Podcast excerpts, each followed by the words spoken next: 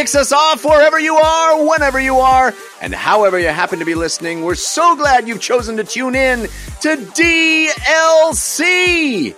Especially if you are one of our geeks and snakes using this podcast to power you through a workout or a run. We're going to be with you, helping you out the only way we know how by being in your ear holes for 90 plus minutes of gaming goodness because DLC is your downloadable commentary for the week delivered the way we love it to be, and that is completely free thanks to our sponsors this week Indeed Prime and Squarespace. Squarespace! They're bringing the show to you, DLC, of course, the show all about games and their many forms. Games played on desktops, laptops, and consoles. Also, games that involve dice, luck, and cardboard. I'm your host, Jeff Cannata, that's spelled with two N's and one T, and I am joined, as always, by my friend slash co-host slash nemesis. The guy who I can only assume is partying nonstop in celebration of the U.S. World Cup victory, Mr. Christian Spicer. Hello, Christian.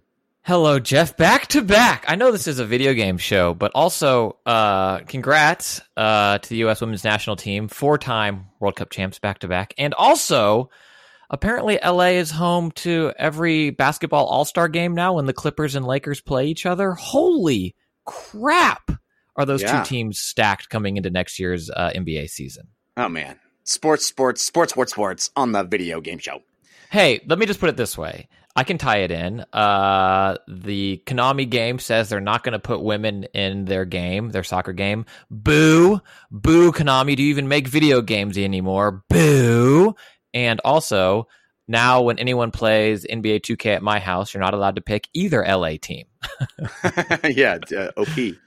Yeah. Uh, Christian, you are full on blowing out right now Am I? when you when you get when you talk uh, with gusto. Well, maybe it's because I my mic is too hot. How's that better? Yep. Great. Uh, but it, but it was really happening when you're like boo or when, when, all that stuff. So just so you know. Okay.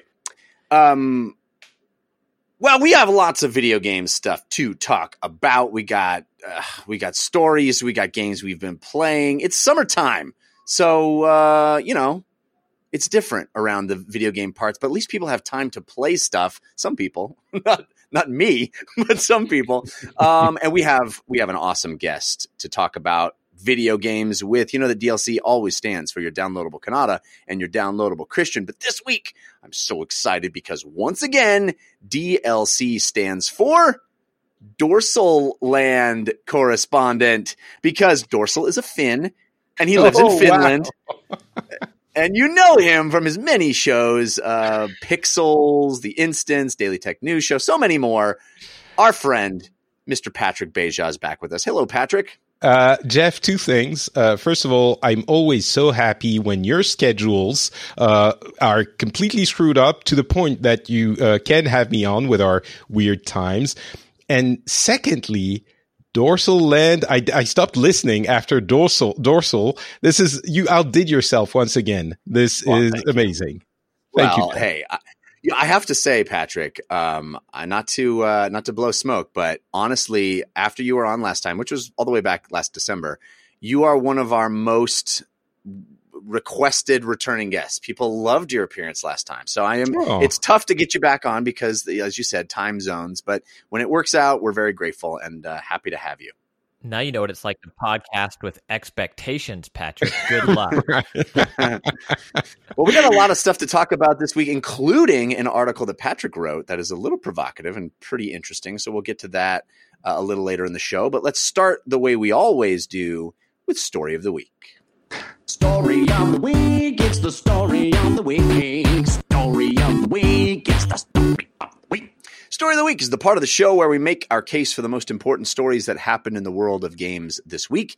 And you can always submit stories for our consideration by sending us an email to dlcfeedback at gmail.com or by visiting our subreddit. That's 5x5dlc.reddit.com. Of cool folks there hanging out, being part of the community. So we welcome you to join them. Patrick, you are our guest, so you do get first pick of stories. What would you consider to be your story of the week? Um, I think the actual story of the week might be uh, the TennoCon slash Guardian Con happening at the same time with lots of news for Warframe and uh, Destiny. I am mm. not a Warframe player, however, and I might talk about Destiny a little bit later in the show, so I'm going to choose something else. Um, okay. I'm I'm going to talk about uh, Nintendo and the fact that their uh, Switch Online service has reached 10 million subscribers, which fair enough. It was you know in April it was eight nine point eight, but reaching 10 million this is essentially half the user base of the switch and what's what happened was that from the last console to this one, they decided, you know what? We're going to make you pay for online, uh, just like everyone, everyone else. It's fine. At least they have a decent online service, uh, now, but, uh, they're making with almost no additional uh, uh, work on their part. I'm being a little bit cheeky, but they're making uh, what like 200 million dollars more with this, and it's it's crazy how uh, successful they are. It, I, maybe it's not that crazy. The Switch is selling gangbusters, and and uh, they have what twenty million uh, Switch switches mm-hmm. sold. Mm-hmm. But I think it's significant. You know, ten million subscribers. Um, yeah. For that company, it's good. Well, you've got right. You've got uh, Super Smash Brothers being a big, big force in propelling that. You've got Tetris 99 being a big uh, requiring that subscription. It was kind of the uh, kind of the launch title for that subscription service in a lot of ways. Um, Mario Kart now, uh, Splatoon. There's a lot of really compelling first party Nintendo games that would make someone want to sign up for that service. I think it's, uh, I think it's, as you said, a, a, strong number to have nearly half their their install base subscribed. I would, I don't know what the current numbers for Xbox Gold and PSN. I don't know about the Xbox Gold. The PlayStation Now, uh, not now, sorry, PlayStation Plus has about 30 to 35 million out of the 100 million ish um, yeah. install like base. So yeah. more a third, yeah. Yeah. Well, still, I mean, the, the, as you said, that's a it's a pretty significant number for Nintendo, and they have been very late to this party, this Mario Party, uh, with regards to online and understanding that people want to do it. They've certainly not implemented all the features that one would want uh, in a timely manner and done so. It, has been all sort of, I would say, ad hoc and patchwork and weird implementations where you have to use your phone. So I don't think it's been a smooth transition, but certainly people want it. If you can judge those numbers that way, I think it's easy to easy to make that conclusion. I think the Tetris 99 was kind of a uh, uh, important moment for the service, but really at its core, it's just if you want to play online, you have to have it, and everything else yeah. is kind of uh, you know nice little bonuses. But people, maybe Tetris 99 convinced me. Um, but the other thing is, you know, it's 25 bucks a month and, you know, counting the free offers and whatever, maybe it, no, it makes year, a little, right? A year, yes. Sorry, of course, yeah. of course, yeah. Uh, but it's so cheap that now that I'm subscribed, I will never not be subscribed. Right? There's no reason to. Well, that's why people do subscriptions. That's why these companies yeah, exactly. all want subscriptions, is because exactly. that is momentum. That's how it works. If you if you if they get you to pull out that credit card one time, you tend to just keep it going. That's why the WWE move to a subscription service. I mean, that's everybody wants to be on that subscription service because it's hard to get you to buy things. It's easy to get you to sign up for something that automatically charges you every month. Yeah. Christian Spicer, are you a Nintendo Switch online subscriber? I have to admit, I am not. I am have been since uh, day one, and I I think to me the service is, it shows well a couple of things. One, you don't need it to play games online, which is different than the other services, and I guess there are a few exceptions with other services as well. Where it's I think you do, Christian. You you do need the game. Oh, not okay. For, not for Fortnite, you don't. I think you might right. not for Rocket League. I'm not sure. So I think third party games, they don't need to use it. There are also workarounds for voice chat that don't require um, Nintendo's awkward cell phone app. So it's still a little wild westy, but you certainly need it to play Nintendo games online. And I think Nintendo has built a heck of an arsenal of incredible games that are better played online. Smash Brothers, while it on again, off again problems, and hardcore players, of course, will claim that online is never going to be as good as in person. I don't disagree there. Splatoon 2, um, now Super Mario Maker 2, Mar- uh, Mario Kart, all these Mario games, uh, Mario Tennis. There are a lot of really great games that the online functionality brings a lot to them. And I think also the addition of that NES classic library, it keeps growing and it oftentimes is overlooked. And I think there, what I love to see Super Nintendo games added to it. Yeah, of course. But there are tons of, in my opinion, incredible old games that keep getting added to the service. And then along with the occasional surprise like Tetris 99, plus, as Patrick mentioned, the very, and in my opinion, small entry you know the, the price to get in is so much less than the competitors that it makes it pretty easy to jump in with and then jeff as you mentioned once you've signed up you're probably going to keep being signed up after yeah. that for months and months and months and months until you realize I don't even have a Switch anymore. yeah, why am I paying for what? I, I, I did want to add that um, the the, the the issues with the online service and the app and all of this. Now that I have a kid, uh, he's only a year and a half, but I'm starting to uh, think how am I going to be able to get him into gaming and to make him love him? You're gonna love it. Okay. All right. Um, that's how I play it in my head. Um, I think the fact that the online is so convoluted might be a feature for Nintendo. You know, they think about very young kids. They famously uh, modeled a lot of what they do after Disney. And I think it's to make sure that only, you know, it's safe for parents to give them the, the thing and they don't have to worry about things. So I, I really don't think it's a, it's uh, uh, uh, you know they're now they've reached a level where they're smart enough to do it if they wanted to. I don't think they do want don't want to do it better. I think that's probably true. Uh, I, I, mean, they've they've been explicit in saying that um, part of the friend code idea, uh, the genesis of that idea, was to make it very intentional whom you are playing with so that it's there aren't any kind of online predators that can just cruise for kids etc and i think i think you're right. It's it's easy for us to look at all of this stuff through the prism of our own behavior and our own experience. And as you know older people who've played games all our lives and want things to be frictionless and easy and and um, intuitive uh, there's probably a, a really strong part of what they do that intentionally puts friction in so that it's not easy for kids to get connected to people that mm. they don't want to be connected to. I I think that's only part of the answer. I, I do think that there is some uh, uh lack of wanna, if, if, you know, for lack of a better term. Uh, I think that Nintendo has been reluctant a little bit to embrace the online revolution and has only come to it begrudgingly, it seems. So I, I, think that's only part of the answer, but I think it is a big part of the answer. Yeah, I think mm. I agree with you.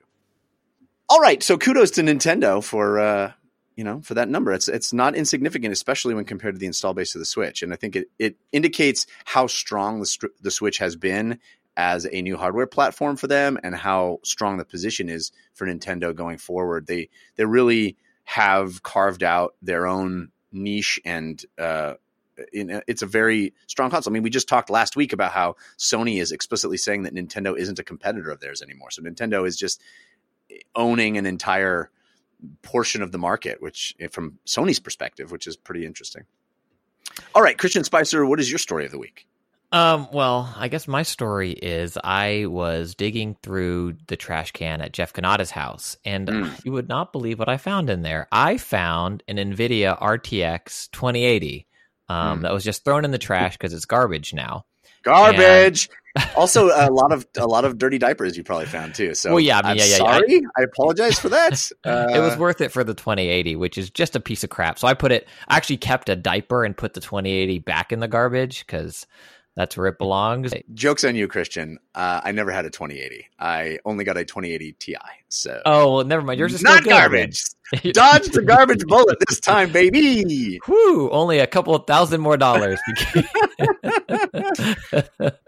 to keep it in your in your in your uh, PC. Yeah, well, every other card that Nvidia makes is now garbage, as our old saying goes.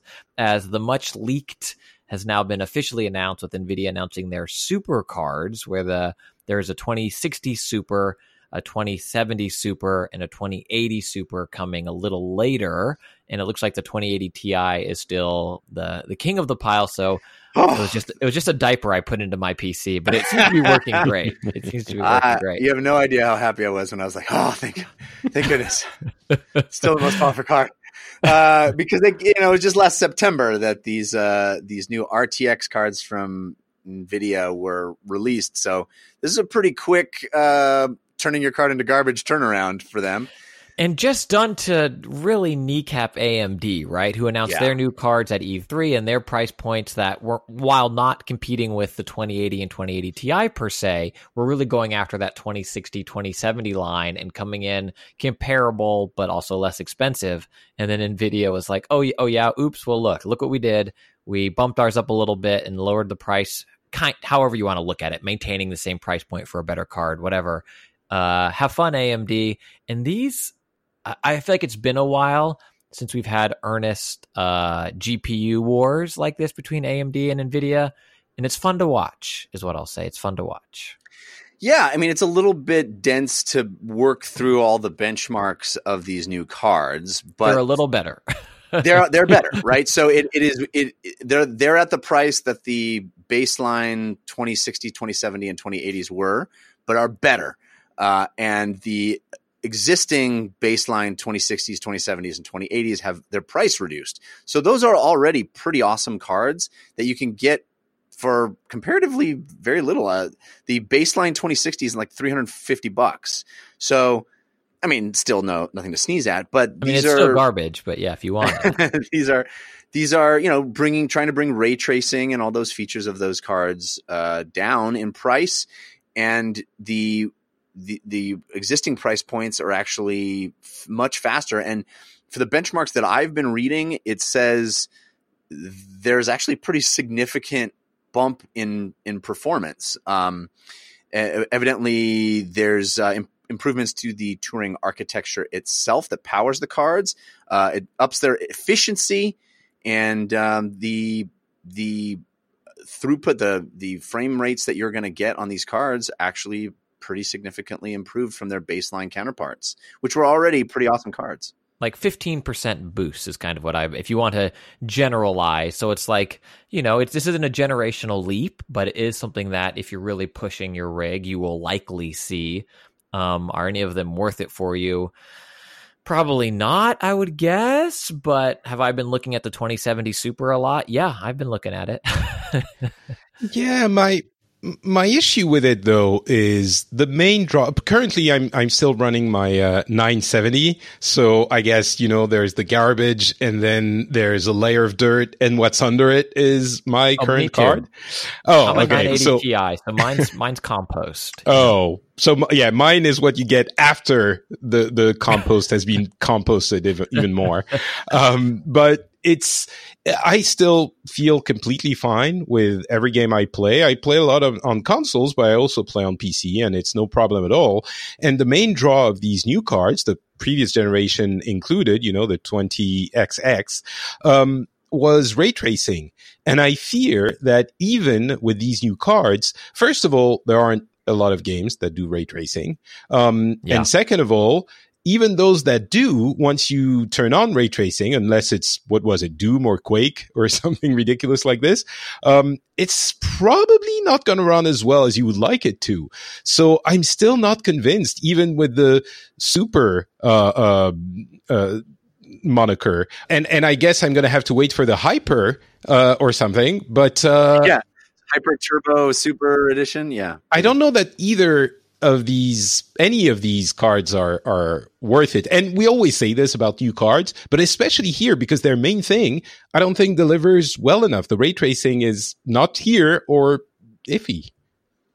Well, it, as you might expect from me, I will tell you the As the proud owner of a 2080. I will Yeah. tell you the upside of of this is that it brings the price of entry for ray tracing down for everybody, and I think that that's how you're going to see that feature implemented more. And as we've heard, the next generation of consoles are going to be built around that capability. So in a year or so, every game is going to have ray tracing. I think. Right. And- So I'll wait a year Yeah. to buy the next these- generation of RTX. Sure. Yeah, I, I think that's a very wise decision. I, I wouldn't ever uh, begrudge anybody waiting. It's always it's always the smarter move to wait. But I do think that these are very powerful cards, even r- without ray tracing uh, functionality. They're- You know, they they push some push some frames, and it's good that the the prices are coming down. And as you said, Christian, a graphic card war is good for consumers because it's it's pushing prices down, it's pushing functionality up, and making these companies try to outdo one another. And uh, I think that I think what we will see, the abilities of these cards will be the baseline going forward as the new consoles support them, and as the prices get low enough that the user base um, adoption rate improves. So I think this is a good thing, and I, I think it's really exciting. And I, I love the fact that AMD and Nvidia are competing, and I'm super happy that my card is still top of the pops. So, yeah. yeah, it's going to be good, and I, I agree with you, Jeff. That uh, you got to push the tech forward, and I think Nvidia. Well, one, they're trying to sell more cards, but they're you know you got to push that tech forward, and the first generation of something is never going to be the best implementation of it, but getting it out there and getting people excited about it and getting more games to support it is only going to make it you know more supported in the future. And I think if you watch even right now some ray tracing on, ray tracing off videos, you can really see what that brings to the table.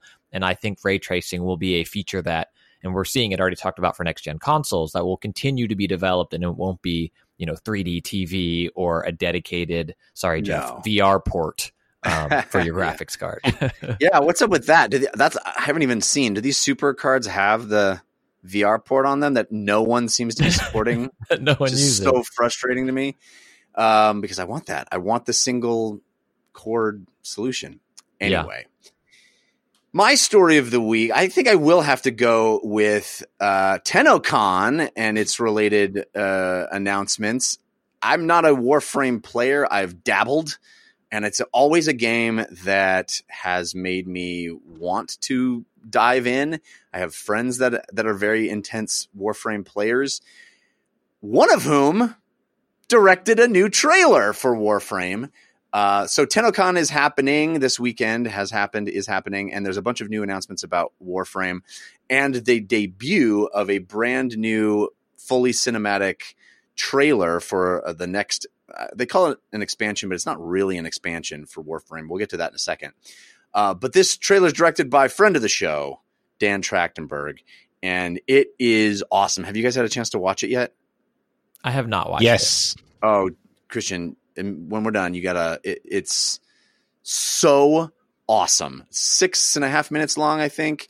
Um, just incredible, and it, it shows how great a director Dan is, but also he genuinely loves this series, this this game, and uh, you can kind of tell how much he wants it to be amazing.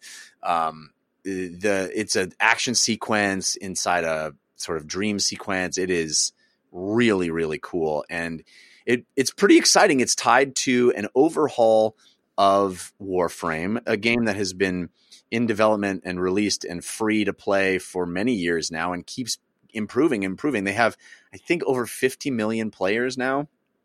And this new expansion which isn't really an expansion is really a more a restructuring of the fundamental game. It's not a new area to go and do but it is uh, a new way. There's going to be, a, I think, a new tutorial system. There's there's a new um, uh, interstellar space combat section where you can get a ship and fight on a ship and jump off the ship and board enemy ships, take over their ships. Uh, looks so insanely cool. Um, it, it's all integrated into the fundamental part of the game, so it's not like it's you have to get to a certain level and then the new expansion unlocks. It's more like it's just a better game right from go and I think that's a pretty exciting thing. Warframe, Uh, they're upgrading the engine to make the graphics better. There's a bunch of new Tenno suits to to collect and upgrade. Man, it makes me want to play this game. It makes me want to dive into this game, and it is free to play. So there's really nothing stopping me. It's just like one of those time suck games where it you know it's your whole life for a while, and it kind of makes me want it to be my whole life for a while. Uh, Patrick, what did you think of this trailer? Uh, the trailer itself was pretty amazing. I mean, I have met Mr. Tra- Trachtenberg um, at BlizzCon. I shook his hand, so obviously it colors my opinion. Um, but I think it is. It, it it looks. It makes you want to be in that uh, uh, frame, in that war frame, in, and be a space ninja. It it is from an action point of view really cool. Um, and it builds an interesting world. I've played Warframe as well. I've played, you know, I dabbled and I played maybe a couple dozen hours. Um, and, and that was like scratching the, uh, tutorial. I, I felt like the game has been released since 2013 and it feels a little bit too complex for me to dive into, especially since I have, um, I believe you guys have a, um, a, a, little stinger for such situations. I have a lot of games to play. There you go. I was tr- trying to be subtle. Um, and, and, and there are definitely, it's the kind of game that would be my whole world if I didn't already have like 15 other games that are, that could be my whole world and one that is. Um, but yeah, the, the trailer, I'm really looking forward to, um, the, the revamp, uh, which the trailer is kind of the, the, the launching, uh, the, the gun firing to indicate the launch of, which should make things a little bit more palatable to new players. And, uh, maybe I'll jump back in uh, at yeah. that point, but yeah, it looks cool. Christian, another one of the big features that they announced at TennoCon for this revamp for the new overhaul of it's called Empyrean, I guess, is the new technically expansion, but overhaul of Warframe is that they're integrating a nemesis system like from Shadow of War. And I know you're hmm. a big fan of the nemesis system, and we've all sort of been waiting for that to permeate into other games. And it looks like Warframe is doing that. There's going to be a uh, an enemy, at least one, that is a big narrative character, big, you know, mainline boss character who you'll defeat many times and will remember the things you do and how you did them and will keep coming back at you in different ways. It sounds really cool, right, Christian? I mean, this this game keeps getting better and better. Yeah, it really does. And uh, to this uh, trailer, uh, another friend, Brad Arnold, uh, did the storyboards for it. Yes, he did. He frequently um, works with Dan. Yeah, yeah, he's an incredible artist. Um, I this is the game that I have started on numerous machines, PC, PlayStation, and Switch. Um, and I keep wanting to get into, and for some reason, never get past five hours.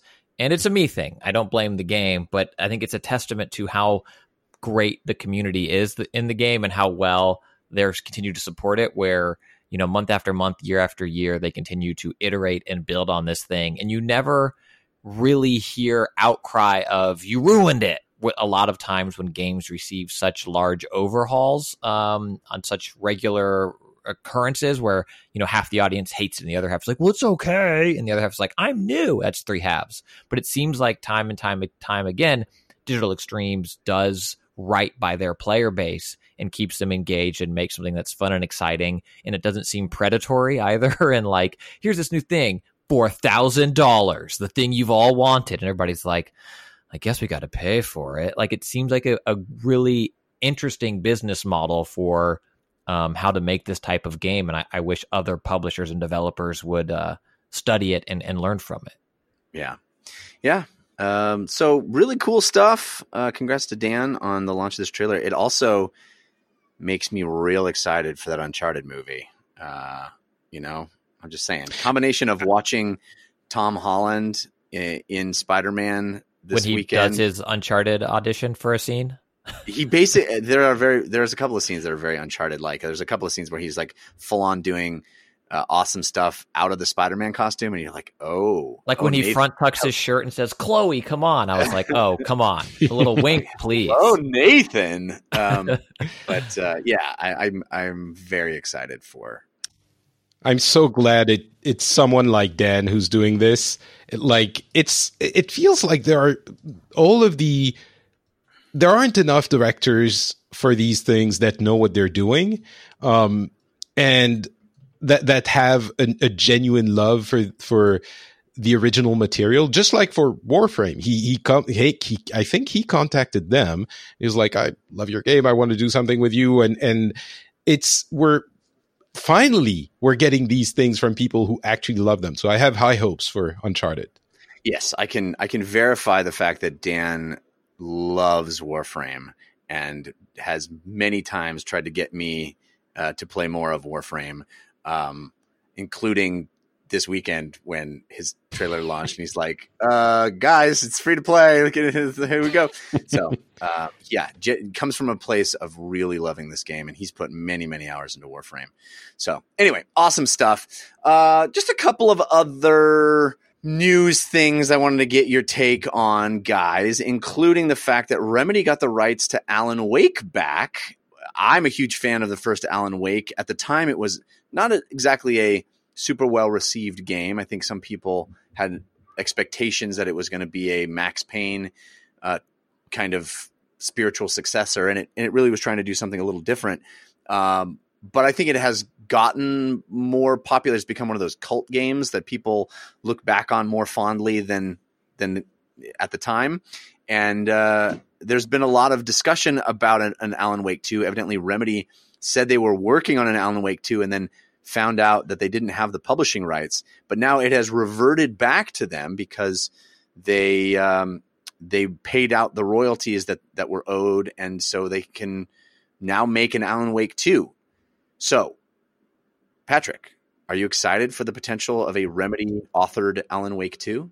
So I'm the worst person to ask this to because I am not because I didn't play Alan Wake one. I love Remedy uh, and Max Payne, but yeah. So uh, yeah, I'm Okay. I'm not going to comment. Well, uh, Christian, I know you you were just bubbling after E3 about Control, which is the next Remedy game, and uh, that's very encouraging because I think they've sort of stumbled recently. I, I don't think um, what was the game before that? The one that was the TV show, the one with the, The- guy. Yeah, and the other guy and and Littlefinger. Ah, yes, of Yeah, course. Littlefinger's also in it.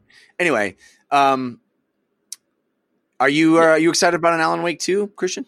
I'm I'm very excited that Remedy has the rights back. I think that when the creator has the rights to their art, it is often beneficial, and I think it's kind of like what Patrick was talking about for you know directors that have a passion for the project they're working on or a deep understanding of it. It seems to me now that if there is going to be an Alan Wake 2, it will come from a creative spark or a place of passion and love and a desire to make the game and not oh well our you know online survey says people want this. Who's a studio that can make it? You make it. Now you're making alan wake 2 and it's just kind of made for potentially the wrong reasons.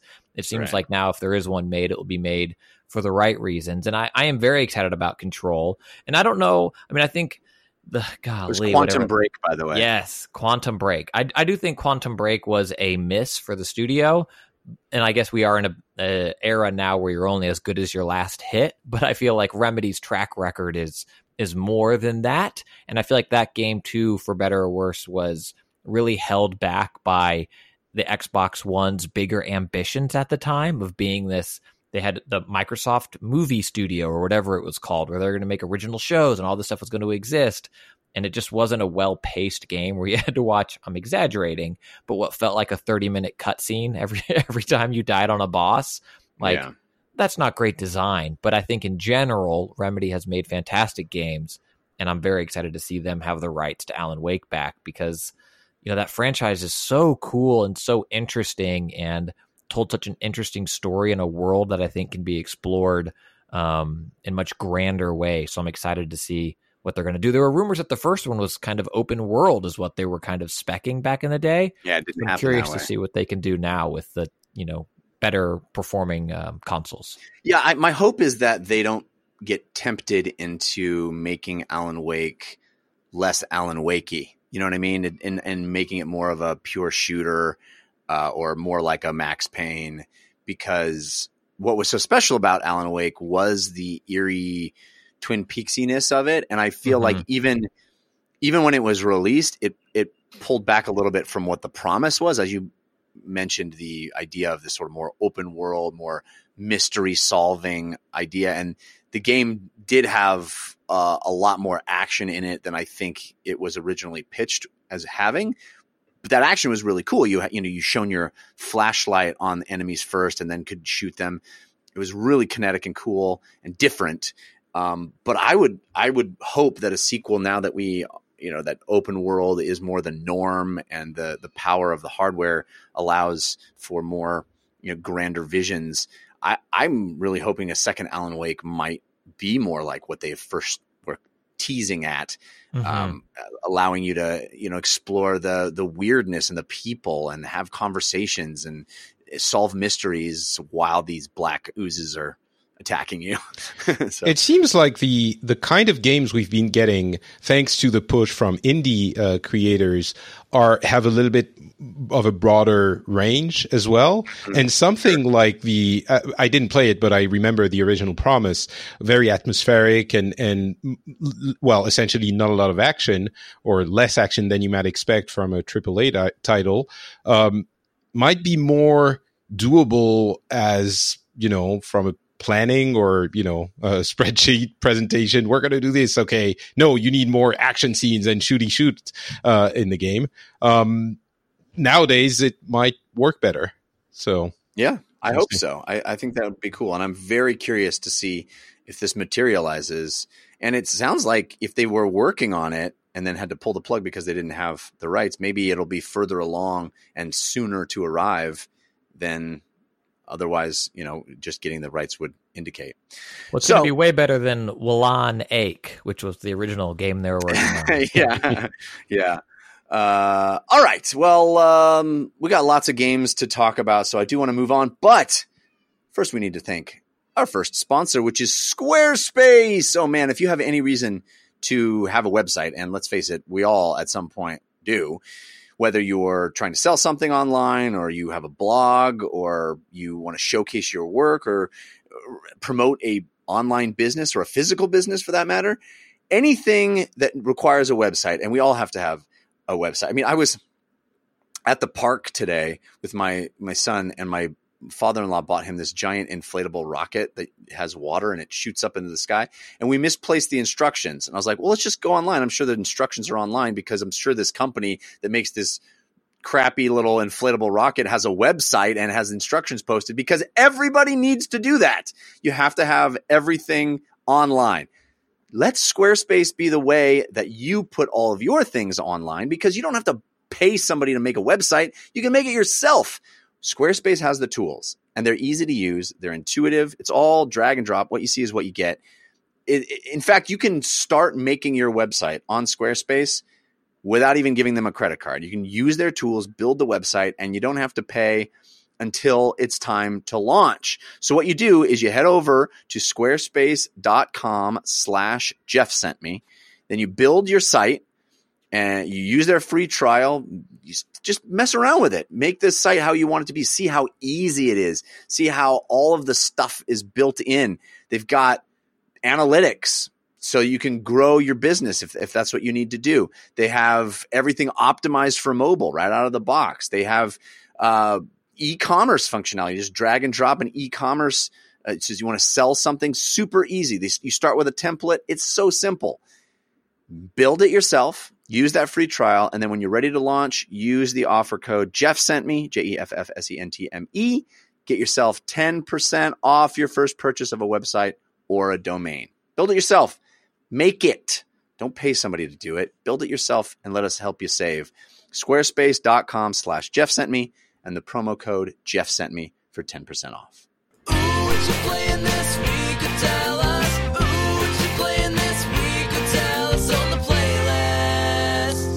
Time to talk about the games that we have been playing. Patrick, I know you have playing, been playing several.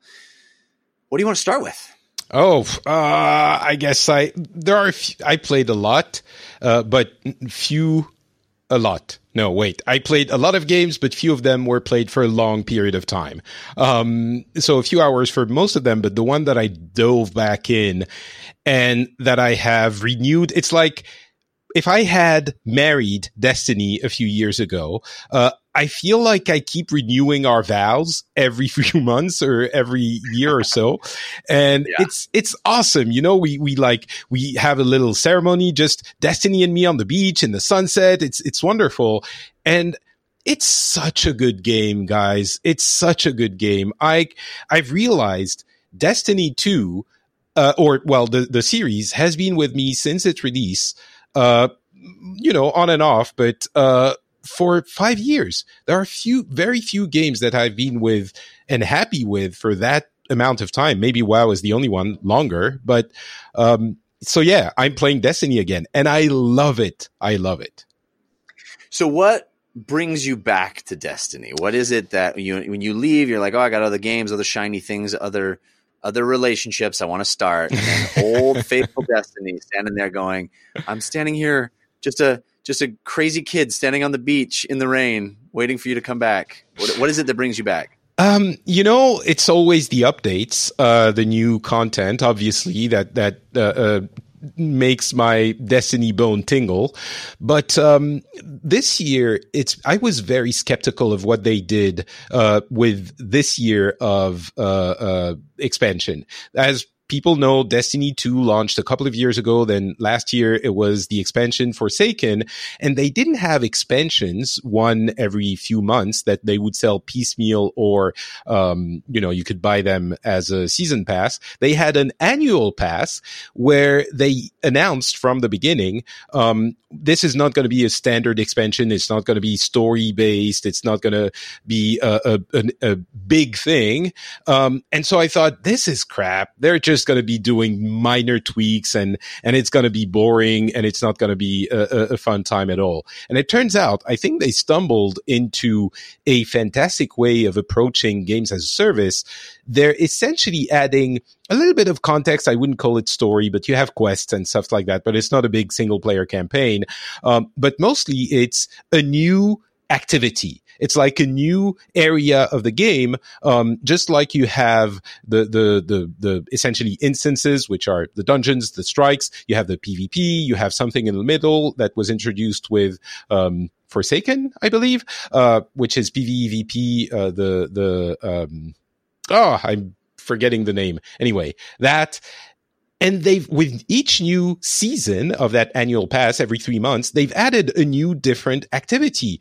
Which in Destiny, in pure Destiny form, it's always, you know, go shoot aliens in the face. That's all you do.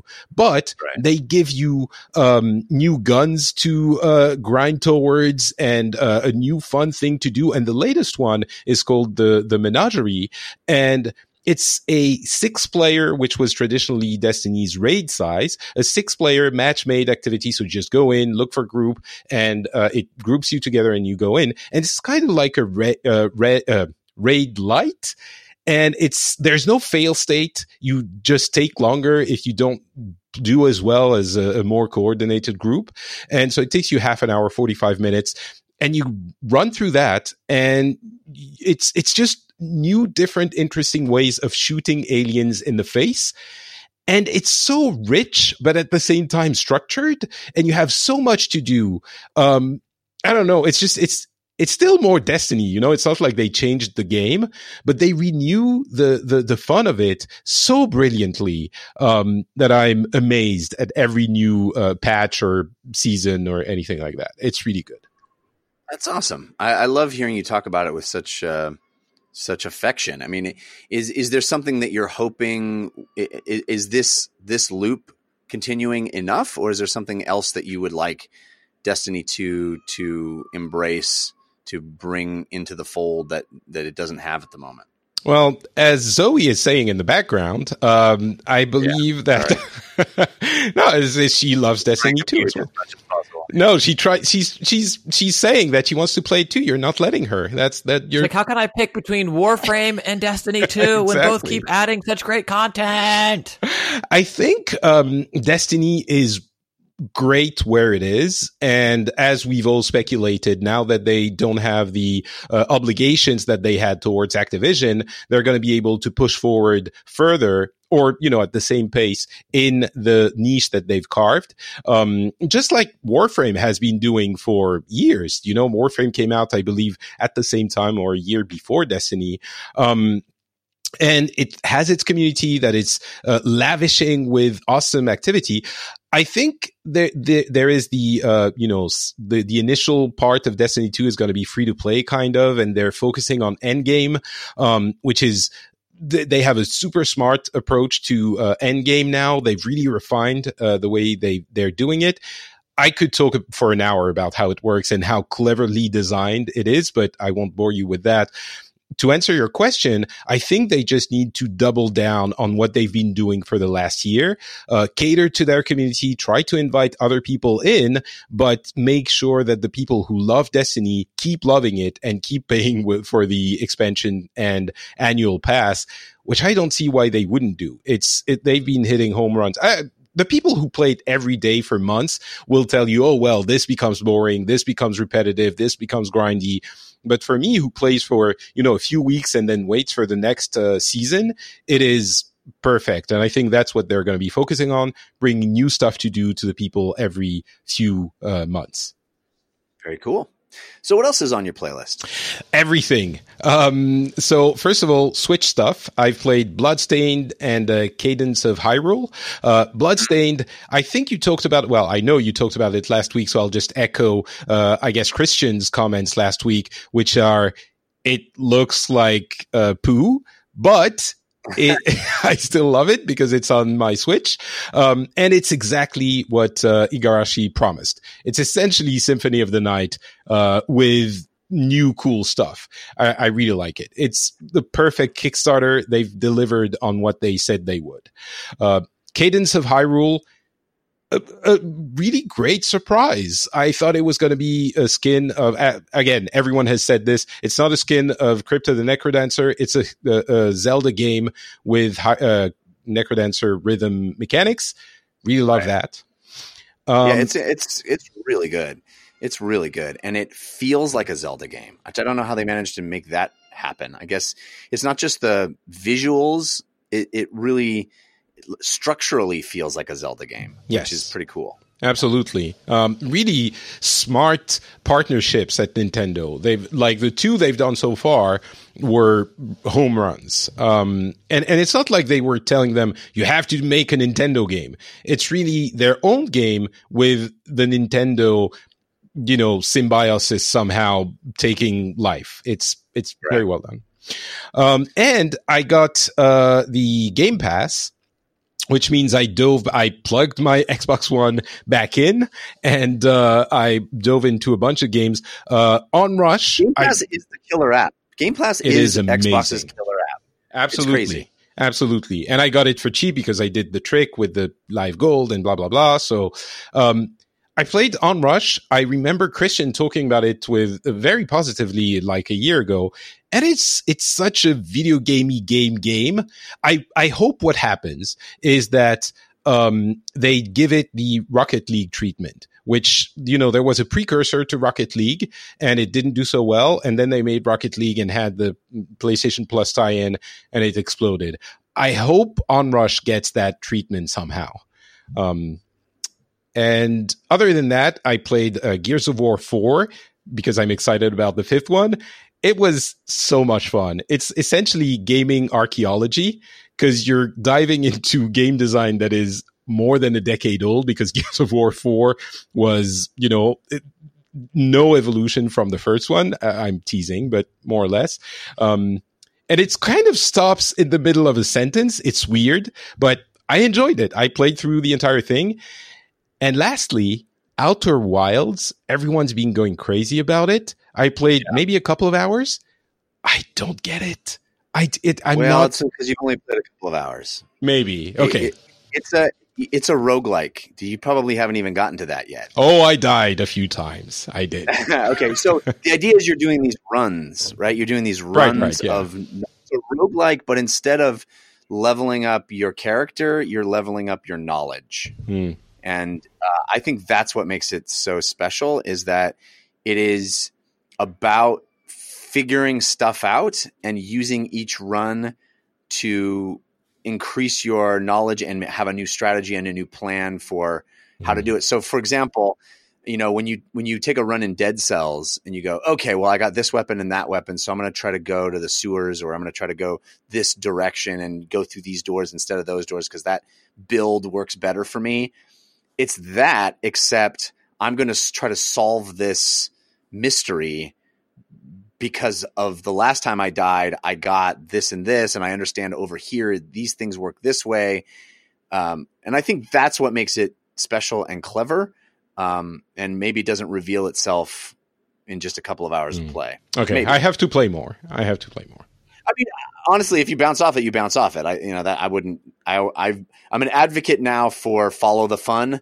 Uh, so if you're bouncing off it, that's fine. But I think what makes it special is that it is fairly slow to reveal itself, and how it reveals itself is in the world and the mystery of the world unraveling slowly over time, and you sort of picking up on these threads of narrative and threads of mystery that caused you to investigate certain things. And then and then of course the heat death of the universe happens inevitably every time. And you go okay well we all died. We all died. The entire universe is over. But i'm going to start again knowing what i know and try again and and race against the clock before the entire universe gets swallowed uh, to try to figure out more.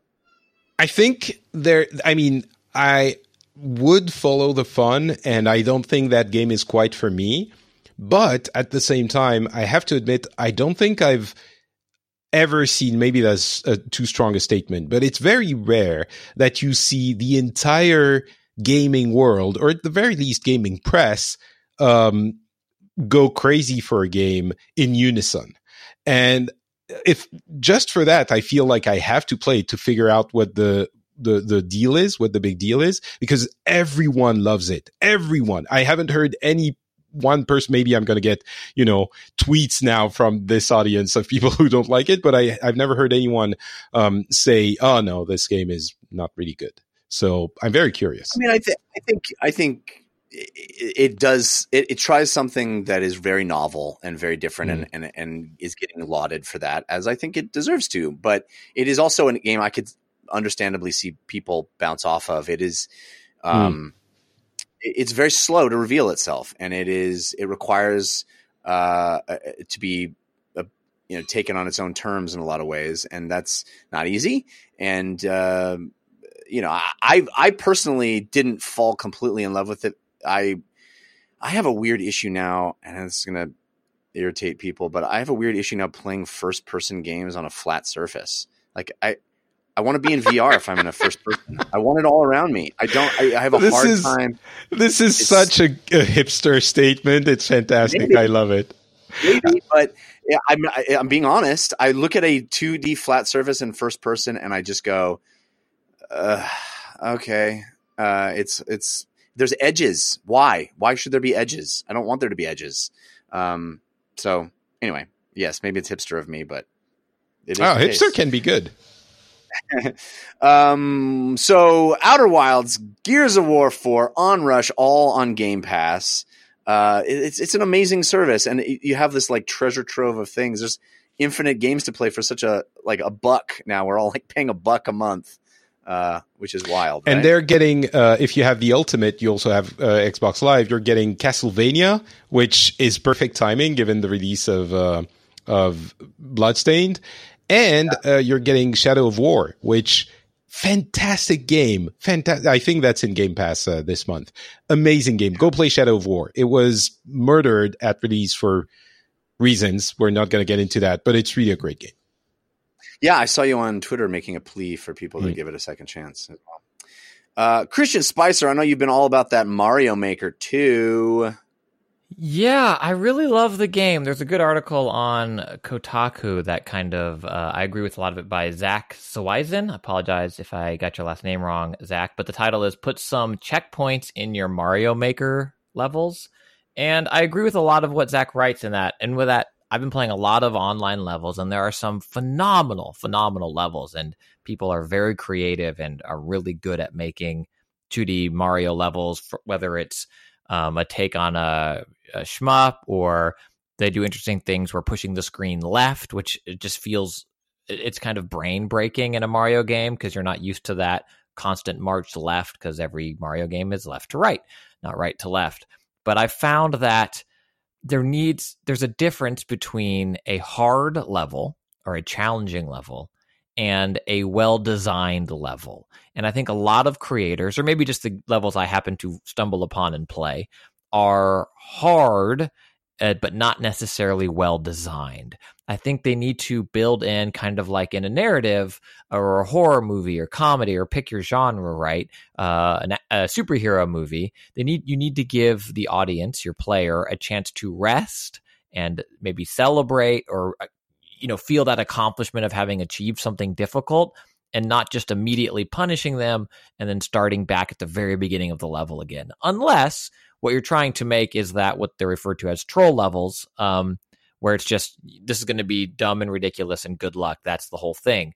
But i think there's something to be learned from the nintendo made levels and some of the levels from um, other platformers that you've played where how they build in checkpoints and save states or whatever it is in the game that allow you to be like holy crap i made that jump. Okay good. Now i know that i just need to start from here and i can start chipping away at the rest where it's like you spend the third a third a third you get to the hard point you see the checkpoint just on the horizon and it kind of motivates me to keep playing a level where it's like if i can just get to that checkpoint okay good. Now i'm gonna shake it out and i'm gonna dive back in. Whereas if i don't know if I don't have that checkpoint ahead of me or something like that, I find myself bouncing off levels that might do something really interesting later or otherwise, in my opinion, be an incredible platforming experience.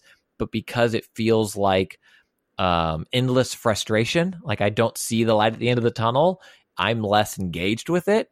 So personally, I would love to see more checkpoints and Mario Maker 2 levels that people are putting out there. And I think there's a lesson to be learned about level design and challenge and how you marry the two in what you're trying to accomplish. Um, but man, I love or you could game. just get good.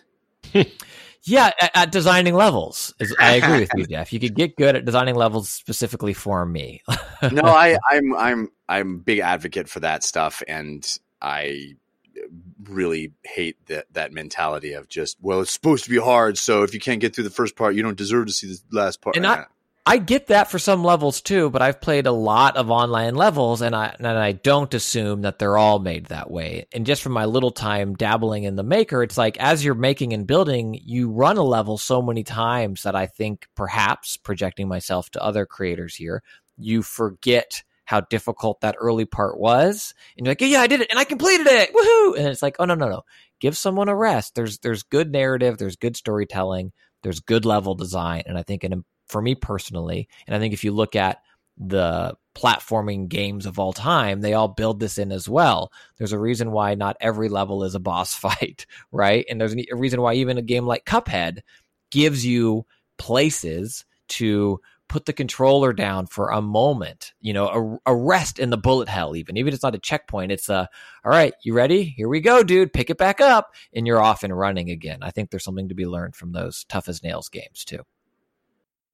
This is a little bit disheartening to me because I was this is exactly the problem that Mario Maker one had, uh, and I was hoping I didn't get the second one um, because I was afraid of it, and it seems that that's the case. And really, what what the case is is that game design is actually a job, and that's why we need them. yeah. um, and and this is the best example of of that that we've seen. I'm sure some of the levels are really fun, but the the reason why you can beat any game, not just a Mario level, isn't because you're better than everyone on the planet and you beat the designer. The reason you can beat it is that the designer wanted you to beat it. If they wanted to make games that are unbeatable, unbeatable, then they could easily do that, as is shown. That's why the term beating it is silly, but that's Yeah. another, another discussion. Mm. Because they, they want didn't if they, if it was a contest of who could beat it, they could just go, "You can't." Yeah, exactly. you know, that it's, it's very very simple. But yes, anyway, that's a different discussion for another show. Mm. But I agree with you in that uh, th- th- it, it's a, it is an art, and there's nothing wrong with people not making levels without embracing that artfulness and or learning it over time or Of whatever. And I think that's it's actually kind of amazing that Nintendo has allowed their game to have things like troll levels, etc. It, it just it just seems so very un Nintendo, and the fact that they've made this thing that can be out there in the world and have imperfection as the baseline, like there are far more bad Mario Maker levels than there are good ones, and the fact that Nintendo is okay with that is kind of extraordinary in and of itself. Well, I think the genius behind it is that it has to be clearable to be posted online. Yeah, like you yeah, technically don't have to be the one to clear it. Like I could have designed a tough as nails level and then hand my Switch to the world's best, you know, Mario player, and then I can post it online. But you know, you on your account have to be able to complete what you design. And so when you play that troll level, and as frustrated as you get, um, you know somebody get, did it. Yeah. Yes, and I know how frustrated they got. yeah, yeah, yeah, You know, like because even if they're an expert player, she was still probably grinding away trying to get through this game and get through this level. And then uh, power to you, post it online without a checkpoint. Like I understand. I'm saying from a selfish standpoint, Give me I checkpoints, appreciate bro. those moments. Yeah. You, are you able? I don't haven't played enough to know. Uh, can you just go in and add checkpoints to somebody else's level? Are you able to edit somebody's level? No. But you can edit the Nintendo shipped levels, right? Uh, I haven't played with that. I'm not sure. Well, my playlist has a game. I think that uh, Patrick derided earlier in the show offhandedly, but I I finally checked out Quake 2 RTX, which is the ray traced version of Quake 2 that was put out on Steam for free, uh, and it's extraordinary. It's it's an amazing thing to to have a game as old as Quake 2 look as cool as it does. I mean, it doesn't look great. The geometry is still very old. The mechanics are very old, but it I played more of it than I thought I was gonna. I was I booted it up to just see the flashy real time lighting and and ray tracing. And that is pretty spectacular. The idea that you can see where enemies are around a corner because you see the flash of their muzzle reflecting down the hallway, or uh, you know, an explosion happens and it lights up the whole room, or even your you can use your gunfire, your flare gun to, you know, uh, see where things are or affect the world in some way because it's all being calculated, all bouncing off all the surfaces, reflecting in a realistic manner. And games obviously have realistic lighting, but this is another level. And and yeah, it still looks old, but it looks old and shiny, old and and illuminated beautifully. And actually just going back and playing Quake 2 at all was kind of a revelation for me because the game plays so differently than we're used to now for, for shooters. It really is a game about getting to the next health pack, which is something I haven't done in games in a decade, 15 years maybe. It just, you don't play like that anymore. We used to always play like, where's the health pack? And how do I preserve it? When do I need to use it? Oh my gosh, I'm looking around this level. Where's the health pack? I'm almost going to die. I'm almost going to die because my health doesn't recharge. There's no, there's no save that way. There's just, can I get through where the enemies and, uh, it, you know, it doesn't really trace their bullets for you. So you don't really see if you're in the line of fire. It is, uh, it's a real throwback experience that I actually enjoyed revisiting and found the game. I mean, the game on on my card looks high frame rate, runs lickety split. Um, it's pretty cool. It's pretty cool, and it supports ultra wide, which was fun too. Um, so I mean, I'm playing this old, old, old game in the best possible way. I mean, the game's not that old. Let's be honest. As a couple of olds, as a few olds doing a show here. I mean, it's a it's a young game. It could still. To release date, no, December 9th, 1997. Ooh, that's a still in its prime. I would say that game is very much. old. Um, yeah. So anyway, that was a really interesting experience. And if you have if you have one of these cards or are going to dive in now that these cards are uh, down in price and a little more affordable, I highly recommend checking it out. Even especially if you've never played Quake, uh, I think you might be interested to see how we used to have to do it in the 90s. Well, it's also a lesson too of its level design and how things have changed. Because I don't remember Quake Two specifically, but I, I think this is the case where you know there are moments where a health pack isn't in your A B route to the exit, and you kind of have to weigh like, okay, if I'm at I have sixty percent health left right now, I can go left and get this health pack, but I'm gonna have to wade through these monsters, or am I better off? Staying at 60% or whatever damage I've taken and kind of moving to where I know the door is. And whereas now you don't see that level design the same way, where now it's they'll give you a box to hide behind or, you know, whatever it is.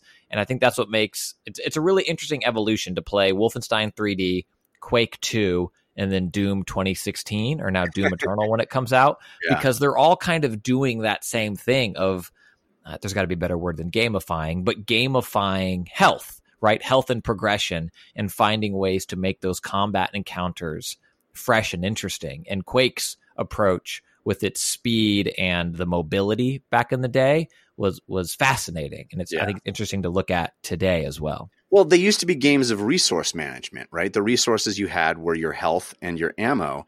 And to a certain extent, games are still that. But if you look at Destiny 2, for example, the the notion of resource management in that game is wildly different than it used to be. It isn't a point to point resource management game and and it's about deciding making informed choices of of which weapon to use on which enemy. You took it a boss fight in Destiny, it's really not about resource management anymore. It's about strategy and how to take down certain enemies in certain ways and all those things. And Quake just wasn't doing any of that at that time. It was it was can you survive? Can you get put enough uh, distance between you and the can you swerve wildly enough to stay alive until the next health pack? Uh, it's I think it's it's an interesting view of the evolution of first person shooters. Yeah, and I think they, they it's fair to say that they also required more expertise um, back then. It is a little bit more difficult to survive. No, you don't think so? Okay, it's Well, I been mean, a I- while since I've played it, but maybe pure survival in the sense that a Mm. lot of these games you know have automatic health re- regen, all that stuff. Right, just sort exactly, Of yeah. corner and you'll survive. But Mm. I don't know if they. I, I- I don't know if their the decision making was quite as complex. I feel like we've Mm. added sophistication to the decision making, which is why I enjoy games now more than then. But the you know w- the way games used the more simplified decision making is still interesting and Yeah. worth you know considering and revisiting. sure. Anyway, that's Quake 2 RTX, which is uh, at least the demo is completely free. Uh, you have to have had the old Quake 2 in order to have the full game, I believe. I just want to mention uh, before we move on, the reason I was making fun of it was not because I didn't think it was a good game. It's that you know, getting a, a ray traced game, you have to get back to Quake Two. That's how few of them they are. So Right, I love Quake get Two. I love it. It's yeah, just I get Yeah. it. I get it. I, uh, distinction noted. Um, I also got uh, back into another older game, not quite as old, certainly, but uh, the Steam Summer Sale is going on right now, and I was browsing the old Steam Summer Sale. Why would And- you do that? yeah, Why? it's I really, hate- Jeff. I hate honestly, money, I guess I hate having things, and I think Uh, you hate time. That's the problem because as we all know right now and for a few years there have been really way There you go. Yes, there are way too many games. There are way too many games on Steam. There are way too many games that you can get for cheap. There's way too many games that I already have that I need to put more time into. And yet I found myself browsing the Steam summer sale. And what I found was this is even more ridiculous. I already own No Man's Sky on PS4. Already own it. And yet here it was on PC, heavily discounted, 50% off. And I found myself going, hey, I'm gonna want to play that No Man's Sky in VR when the VR patch releases. They say summer 2019, which is now. Uh, I'm a, I'm not gonna want to play it on my PS VR. No, no, no, no, no, no, no. I'm gonna want to play it on my sweet PC VR. So I'm gonna want this game on PC. I don't have it on PC. Only have it on PlayStation 4. What better time than the Steam Summer Sale to pick it up? So I bought No Man's Sky and installed it on my PC and booted it up. I haven't played No Man's Sky in quite a while. First of all, supports ultra wide, sweet. Uh, cranked up those settings, sweet. The game Tesla? Does it support Tesla? Like, where are we? I need Not to know all the full checklist. I need to know the full checklist. I need Not to know all the full checklist. Ultra wide, VR, VR. first, yeah, then uh, then Tesla. Um, it is real pretty on PC with those settings cranked uh, in ultra wide. I love now it defaults you to third person view, so I'm into that. I love playing this game in third person, and the onboarding of this game has so improved since the the initial run. You really have quests. You really have things you need to start doing right away in order to get off your first planet, in order to fix your ship, even fix the basic things that you start with. I remember playing the No Man's Sky initially, and you had your scanner, you had all your stuff, and you could start running around naming things right away. No longer in the new onboarding for No Man's Sky, which I'm sure has been around for months and months now, maybe more than that, maybe years, uh, but I haven't played it. Um, you now have to fix your scanner. You have to, you have to, you know, actually do some stuff in order to be able to be functional in anything uh, in No Man's Sky, which I I like. I find that purpose to be engaging and it, it makes me want. I, it gives me some sense of of uh, you know wanting to stick with it and and do some stuff. Having purpose, I think, is is not just plopping me down in a sandbox and saying whatever you want to do. I like having quests. I like having um, a sense of where I need to go and, and what I need to do in order to get me into the world. And I was dropped in uh, a snow world, which I don't even know if I went to a snow world in my initial playthrough of No Man's Sky I didn't. I never got there. you never left your home planet. so there's that. Uh, but I started on this snow world, so it dropped me down, and it's like, okay, freezing temperatures, you're gonna die. You better hurry up. Get some. So I found a cave that had thermal stuff in it, and I hid in there and healed up, and then got some new stuff and repaired my thing and found my shit. It's like this. This game is good. And what I said to myself is, I'm gonna approach this as if it's a completely new game that I just installed for the first time. I'm trying not to bring baggage, as I just explained all the things I was thinking about the original time. I I really was trying to not have any baggage from this being an older game or a game I'd played before and just be like, what if I just installed this for the first time?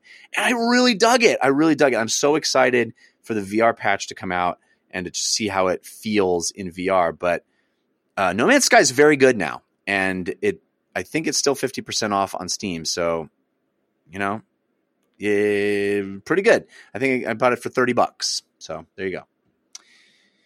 All right. Uh, we do have a listener review, a very short one. Uh, this was sent to DLC feedback at gmail.com. If there's a game that you haven't heard us talk about that you'd like to review for us, or a game that we have talked about but you have a different take, don't hesitate. Send it to DLC feedback at gmail.com, and we'd love to read your reviews on the show alongside our own.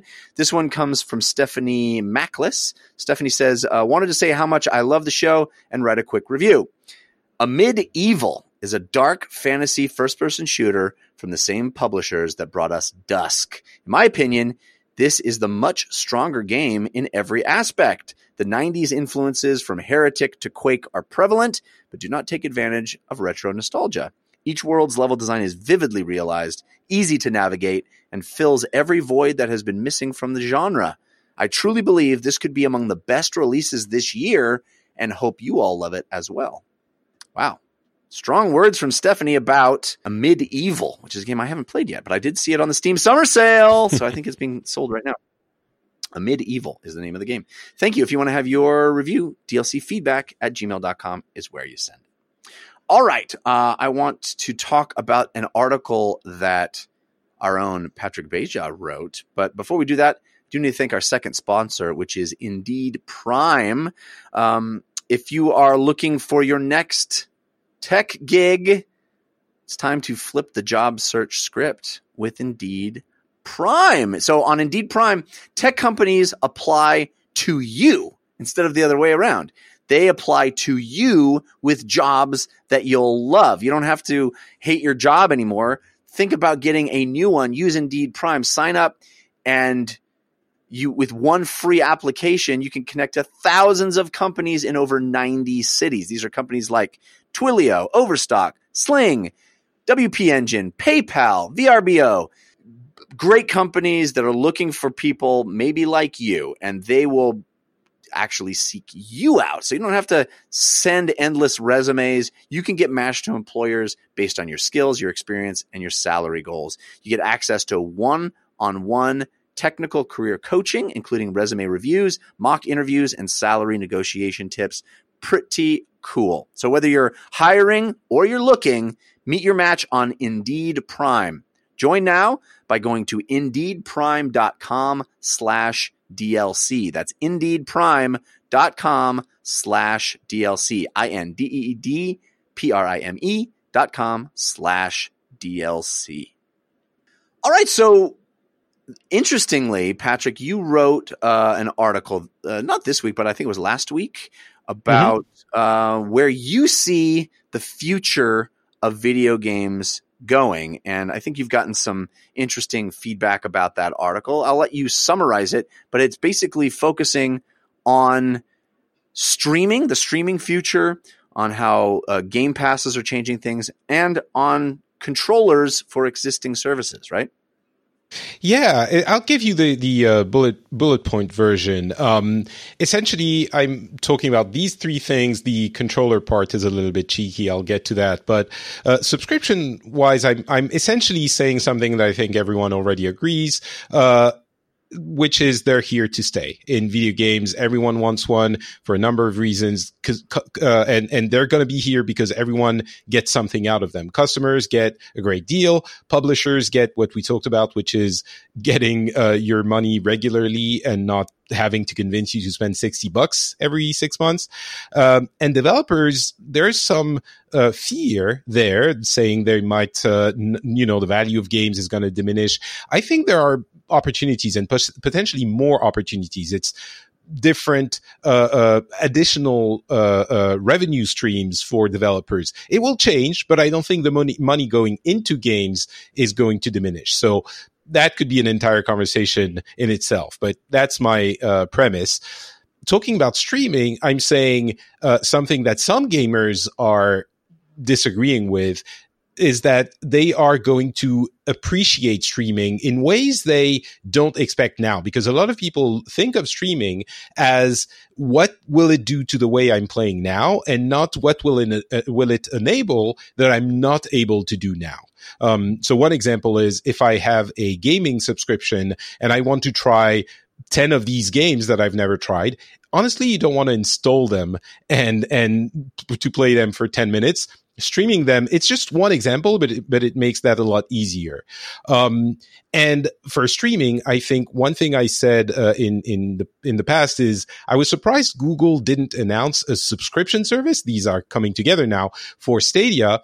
But now I think since Uplay Plus was announced on Stadia, what they want to do is offer streaming as kind of a white box service for any publisher that wants it. So the publishers would have subscription services on PC and then be everywhere else thanks to streaming. So I wouldn't be surprised if uh, EA, Bethesda, Ubisoft, uh, well, Ubisoft is already there, Take Two, whoever, um, would also be on Stadia for the the subscription aspect of their streaming service. Like I pay for Time Warner or whatever as my cable service, and then pay for HBO or Showtime or whatever on top of that.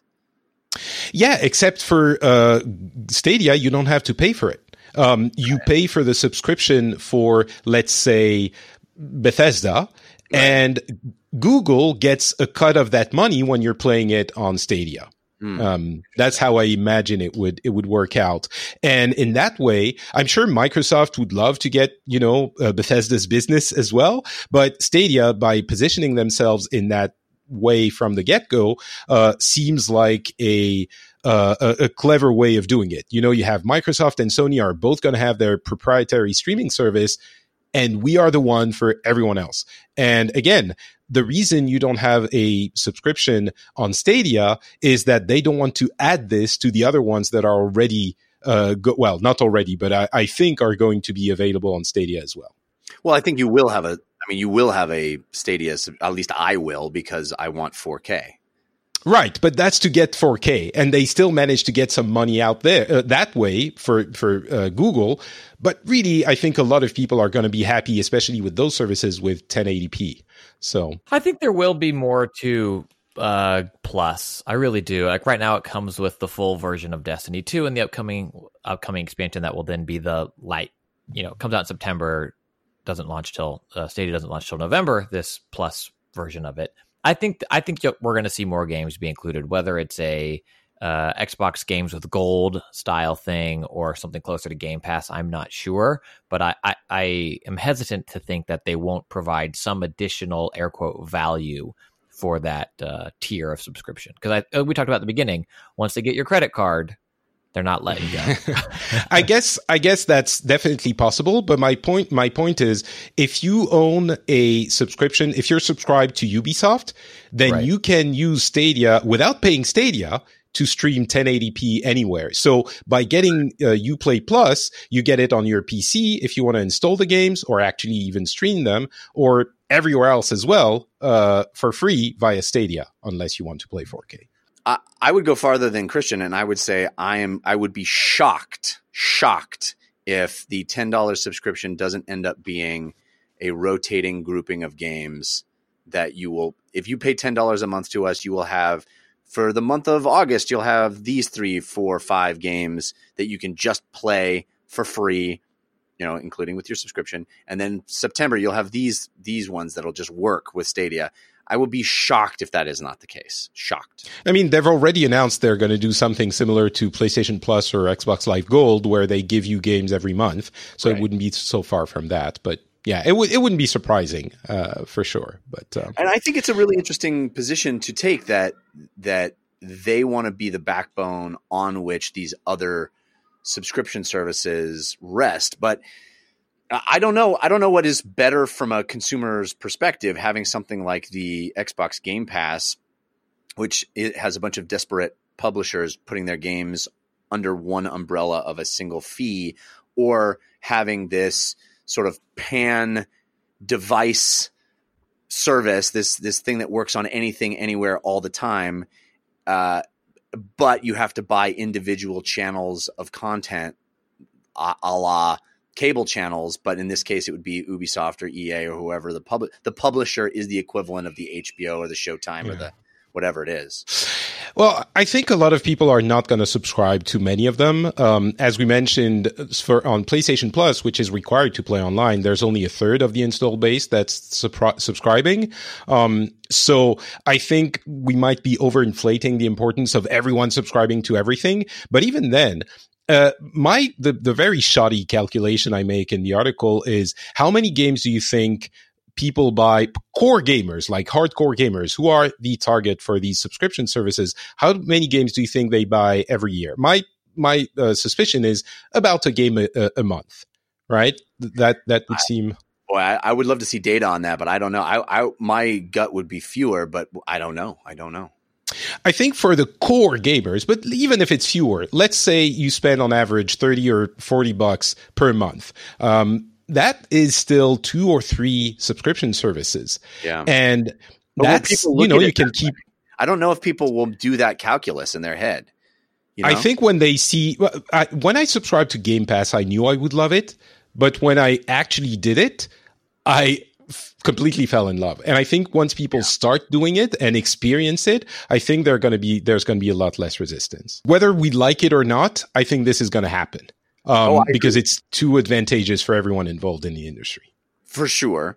And it is the future. I think we can all agree on that. I, it's going to be interesting to see how much people embrace it because I think there is some cognitive dissonance between, uh, oh, I bought, how many games did I buy this year? Really? That many, huh? Because each individual purchase is a decision moment in and of itself that doesn't include the calculus of the previous decision moment. Whereas a subscription, I weigh the, well, I, I have Netflix and I have Hulu. Am I going to do another one? Ugh, man, I don't know. That sure. I think those are completely different decision processes, you know, and it's hard to go, well, if you buy five games in a year, that's, you know, three services, whatever it is. I think that that would, it- it's, it's, it's a different mental state. Yeah, but the difference is you don't buy series that you would watch on HBO. Whereas here, the option, the other option is to buy the game. So you look at the game, 60 bucks. I want this game. It's available on this service for 60 bucks. I can get it for four months or six months. Maybe I'll subscribe instead of buying it because I won't be playing it in six months. I, I think the way that they, I don't want to call it like a back door, but I, I think the the way in for a lot of people, assuming you have a network that you know allows you to play Stadia in a way that you think is um, competent or xCloud or whatever it is, is the way they kind of get you. And I think the way they position Stadia to be, I'm watching, you know, Jeff play No Man's Sky on, you know, he's streaming it on YouTube or whatever. And I'm like, oh, I, I want to play that. That's a bad example because let's just use Ubisoft game. You're playing, you're in love with Assassin's Creed Odyssey, playing it, playing it, playing it. I watch a video on it or I see Jeff playing it. I'm like, oh, that looks awesome. I want to play that. I can click to instantly play it. And at that point, it will say, hey, this game's ready to go. You can spend 60 bucks and own it and play it. Or for 14 bucks, you'll have a collection of 100 Ubisoft games for three months. What do you want to do? And I think that's where they get you to get that subscription up front is because Yeah. it's, well, I'm not going to be playing Assassin's Creed Odyssey. Oh, 14 bucks for three months. I'm not going to play it for longer than that anyway. I'm, I'm good. I'm going to do that 14 bucks. Now I'm playing. What a deal. I got Assassin's Creed Odyssey for only $14. I'm going to play the crap out of it, play the crap out of it. Oh, well, I'm kind of bored of that. What's this Rainbow Six Siege? I've heard people talk about that. Now I'm playing that. Now I'm playing that. Now it's two years later and you've been playing, I'm making up the price and you've been paying Ubisoft, whatever this thing is, and you haven't played some games some months, but you're not going to cancel it because you're excited about uh, Tom Clancy 24 or Splinter Cell's coming or whatever it is, right? And so I think that's how they get you is that they get you makes it Yeah. sound uh, nefarious, but it's like that's the end where it's the for me for Game Pass it was I want Forza Horizon 4.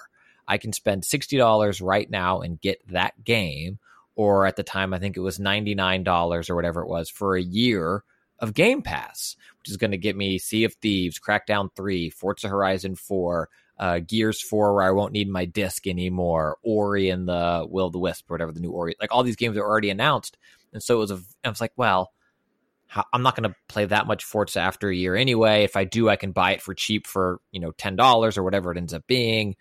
This is a heck of a deal. I'm going to get the game I want plus all this other stuff for a year you know, cut to two years later or whatever it ends up being, I still have it, right? So I think that's the way in. Yeah, I think you're absolutely spot definitely. on. Yeah, and I, and I I think in particular the thing we haven't talked about enough is that moment of the integration between YouTube and Twitch and all those things where hey somebody's playing online do you guys want to play with me click this link and now Mhm. you're in that game instantly no installation no do you own it no do you do you have the right hardware to play it on? You're watching it and whatever the thing is that you're watching it on you can play it on too immediately. I think that's going to be a huge game changer for stadia and it all plays into that next billion right? It's not the people that already have all these systems. It's all the people that could just could have watched somebody play and now they're playing. Um, and i think Yeah. that's a huge expansive audience which also plays into the fact that, uh, it, contrary to what a lot of people say, because they look towards the past or the present, uh, opens up the industry to more opportunities with these services. Um, and this segues really well into my last point, which is the most outrageous one um, about controllers. You know, uh, Apple has announced that with the next versions of their OSs, uh, they're going to enable you to pair Xbox and PlayStation 4 controllers to all of their devices, including but not limited to Apple TVs. And as we gamers know, this is really an incredibly an, a condition that you need in order to have core traditional games on those devices. If you don't have a good controller, it's not going to happen. Now it's going to be available. It is already available on Android devices. So essentially, every single device in the world that has a screen or that is attached to a screen is going to be uh, streaming friendly. And any you can you can play any of those games, Microsoft games, probably PlayStation games, um, on any of those devices. And so that leads me to my thesis that it is not impossible that uh, we will see uh, the the Microsoft streaming service on the PlayStation hardware. Why? Because traditionally, the big reason why they were so protective of their platform is that the barrier to trying a game from the competitors was really high. You had to go out, buy a console, invest a lot of money, etc., etc. nowadays, if you own a PlayStation and you hear about uh, Halo 6 coming out, uh, the only thing you need to do in order to try it out, if you're curious, is to press a button on your remote control and take your controller and start playing. Everyone who owns a PlayStation is going to be a potential uh, customer for Halo 6. So looking at this, Sony, and you know, it works the other way around. Um, they have two solutions. Either they bury their hand in the sand and pretend it's not happening, or they invite Microsoft in, and at least once someone is subscribed to Microsoft service on the PlayStation, they get a cut of it. So it's going to happen regardless, whether they get a cut of it or not. And if they do get a cut of it, then it's probably a better deal for Sony. Now, this is still, you know, I'm not saying it will definitely happen, but it goes from impossible outlandish to it might in a weird sense. It still breaks my reality in weird ways, but I think it's not as impossible as I would have thought, you know, three months ago. Well, somewhere Denis Dyack is laughing uh, and saying the, the, The one console future. happening, right? It is it is happening, however slowly. Um, I I think this is plausible in the sense that you saw a bunch of Disney content on Netflix until Disney was like, okay, we're doing it ourselves now because we don't want to give Netflix any more money. And I think in the short term, you may have a bunch of companies partnering and going, okay, well, you have the infrastructure. It's going to take us years to to spin it up. Uh, but at a certain point, they're going to look at the numbers and go, it makes more sense for us to do this ourselves than it is to ride on your piggyback. And uh, whether or not Sony gets that all going in time from their perspective is the determining factor as to whether or not they use somebody else's infrastructure. And you Well, have companies, I mean- you have companies like Google and Microsoft who already have that stuff in place, and it's very plausible that a Sony or a Nintendo or other companies that haven't spun that up would go, "Hey, it makes sense for us to just use yours."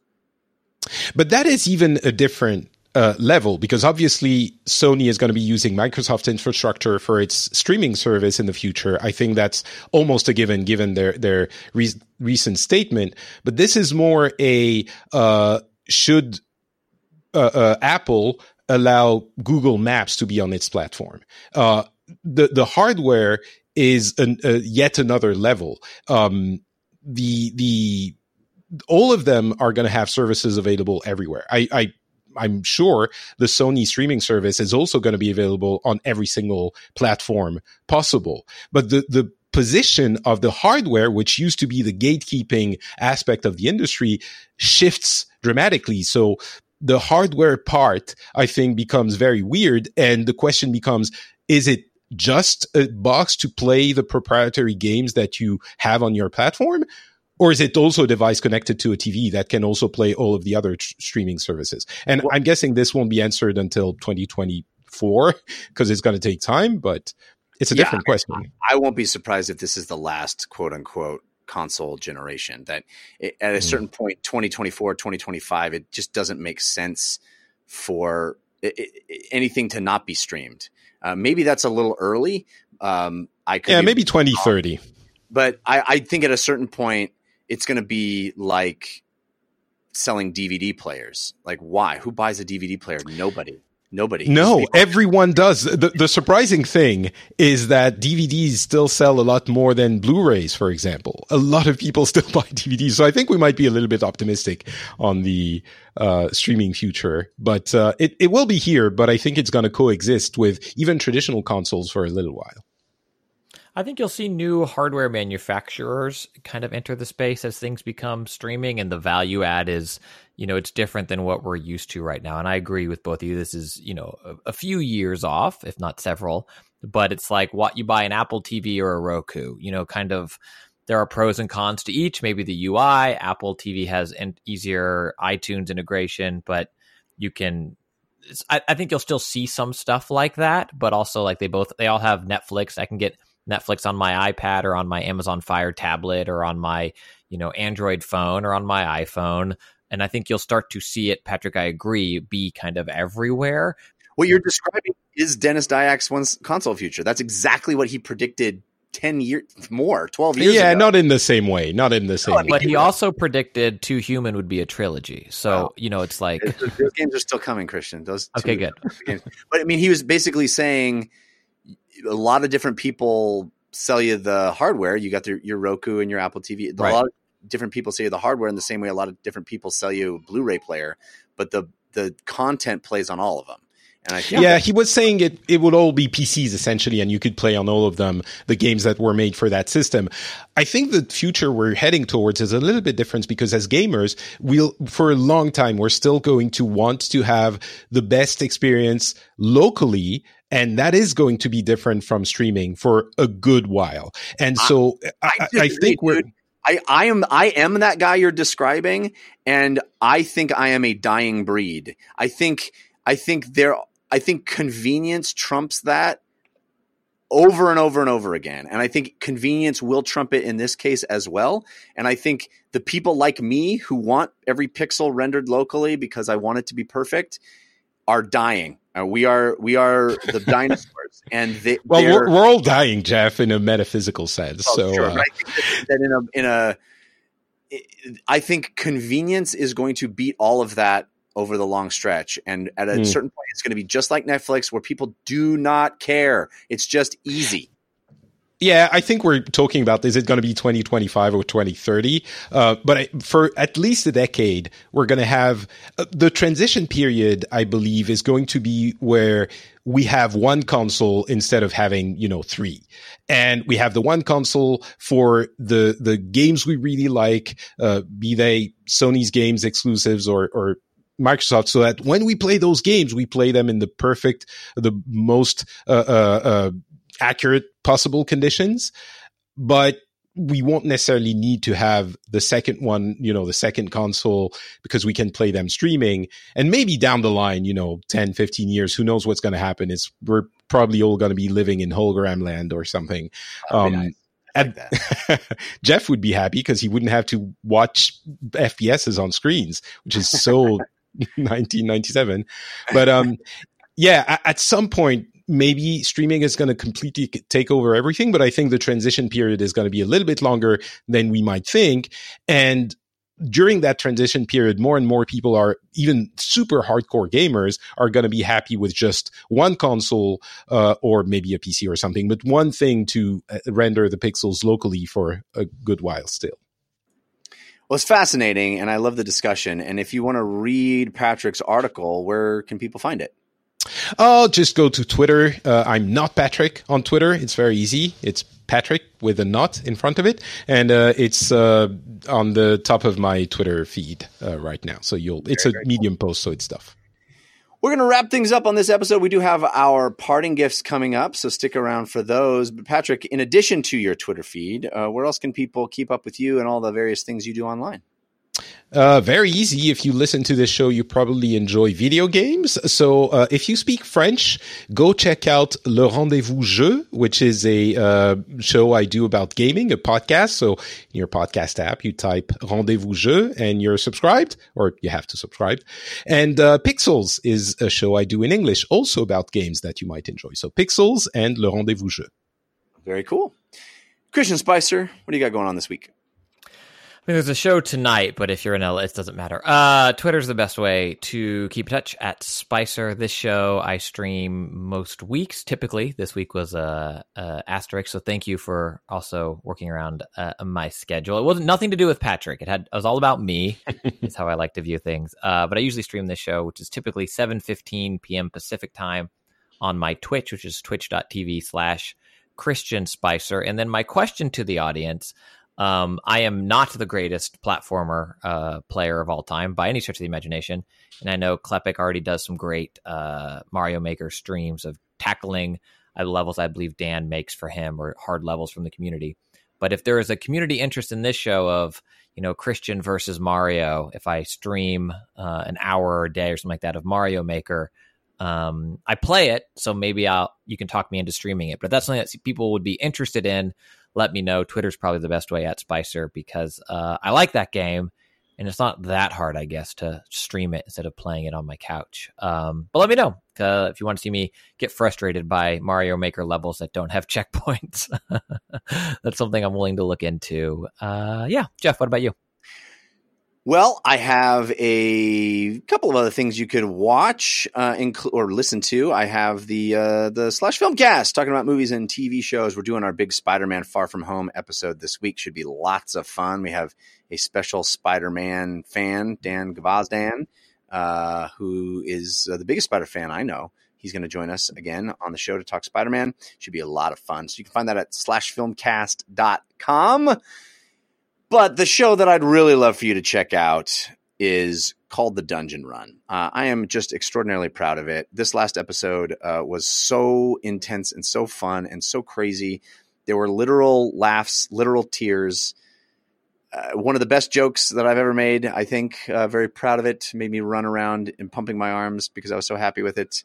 Uh, it is a wild, fun adventure that we're making up in real time, and it is something it is a dream come true for me, and I hope people watch it so I can keep making it forever. It's called The Dungeon Run. It's a live play Dungeons and Dragons show where I'm the dungeon master. You can find it on YouTube. Uh, it's called The Dungeon Run. You can find it as an audio podcast. Search for that, The Dungeon Run, uh, anywhere you get audio podcasts. Or you can tune in live and actually participate. You can actually influence the story if you tune in live Wednesday nights, 6 p.m. Pacific time on Caffeine at caffeine.tv slash the dungeon run. All right, let us wrap the show up now with our parting gifts. Hey, give us a suggestion.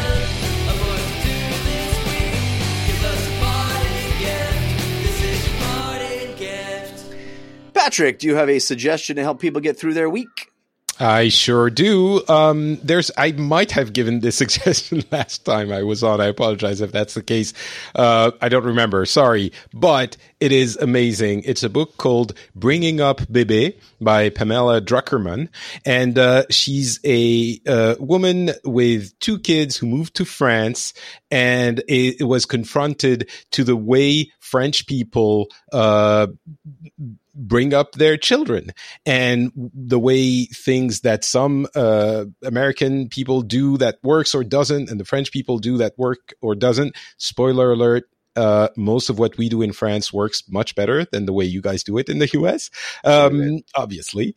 So if it is also incredibly well written, but obviously, especially if you're expecting, uh, if you've had a kid, um, but even if you're, you know, friends with people who have children or babies more specifically, I would highly encourage you to listen to it or read it. Actually, it's a book. I listened to it in audiobook. Um, it is very well written. It's really fun. It's funny and uh, educational. It will the most important thing I did when my wife was expecting was to read this book. Go out, buy it, and read it. Bringing Up Bebe. Yeah. Uh, the name of the book. Very cool. Christian Spicer, parting gift. It's not new, but it was the first time I watched it was this past week. A girl walks home alone at night. It is an Iranian Western vampire film. It is a Persian language subtitled. Uh, you know, I watched it with English subtitles, but um, it got raves. But like Sundance 2014, something like that, 2015. Um, I loved it. It it is so stylish and the ambiance, the mood that it creates, and telling its world in this fictional city of of bad city um, is really cool. It's really striking. It's black and white, and I just happened to. I was having a conversation with a friend. It came up. I ended up being at my local uh, video rental shop that I still am fortunate to have one in front of me. I mean, in my uh, area, and I was walking through browsing, and it was literally right in front of my face. Not ten minutes after I was talking to a friend about how much he loves the film, I was like, "Well, it's meant to be," uh, and I rented it, and it is it is really phenomenal. So if you haven't seen it and you want to, it's not uh, horrifyingly scary. So don't if you're you know scared of scary movies, I think I can still recommend it. And it's very stylish, very cool um, hip film. A girl walks home alone at night. Very cool. Uh, we did get a viewer suggested parting gift. This was sent to DLC feedback at gmail.com. This comes from Jesse. Jesse writes First off, I want to say I'm a huge fan of the show and I haven't missed an episode since I first listened about three years ago. Wow. Thanks, Jesse. That's awesome. My parting gift is a podcast called The Hilarious World of Depression. It's a podcast by John Moe. He interviews people in the entertainment industry, mostly comedians, who struggle with depression. They talk about things like when the first signs of depression started showing, how it's affected their life, and they make a lot of jokes about depression. None of the jokes I found were distasteful. While depression and other mental illnesses are serious, and this should not be a replacement for seeking professional help, it's still nice to have a comedic outlook on something I've been struggling with in my life. Very cool. Thanks, Jesse, for writing in. This is, again, a podcast called The Hilarious World of Depression. If you'd like to have your parting gift read on the show, you can send it to dlcfeedback at gmail.com. We appreciate getting those. Uh, my parting gift uh, is a YouTube video that I found uh, to be wonderful and very enlightening. Um, if you're on YouTube, maybe I don't know, watching the the Dungeon Run, for example, uh, just plug this into the search. Uh, the problem solving of filmmaking. This is from Pony Smasher, and it is a video about uh, Shazam, the movie. There are, uh, I guess, light spoilers if you haven't seen Shazam, which you should. It's quite quite good. Really doesn't spoil much of the movie, but it is an illustrative example of all of the things that go into making a movie. And I think everyone should watch it. It's very short, less than five minutes long, but it maybe will enlighten you uh, or someone you love that you watch it with about what it's like actually making a movie and all of the different problems that arise and how the things that you may go, hey, that was weird. I guess these people must be bad at making movies 99.9% of the time is because of wild, weird, crazy things that they were trying desperately to fix, and everybody was trying to make the movie well, and and it, things were out of their control. So uh, it's really, really well worth watching. It's called "The Problem Solving of Filmmaking." It's on YouTube by Pony Smasher. All right, that's going to do it for this episode of DLC. Uh, thanks again to Patrick Beja and Christian Spicer for hanging out with me. Uh, thanks to all the folks in our chat room for hanging out with all of us in real time and making the show better. Thanks to our musical contributors, Patrick L., Sean Madigan, and Zero Star for making those cool bumpers. And thank you to all of you for tuning in. We really appreciate it. We will be back next week. Until then, think about what you put out into the world. Make it a better place.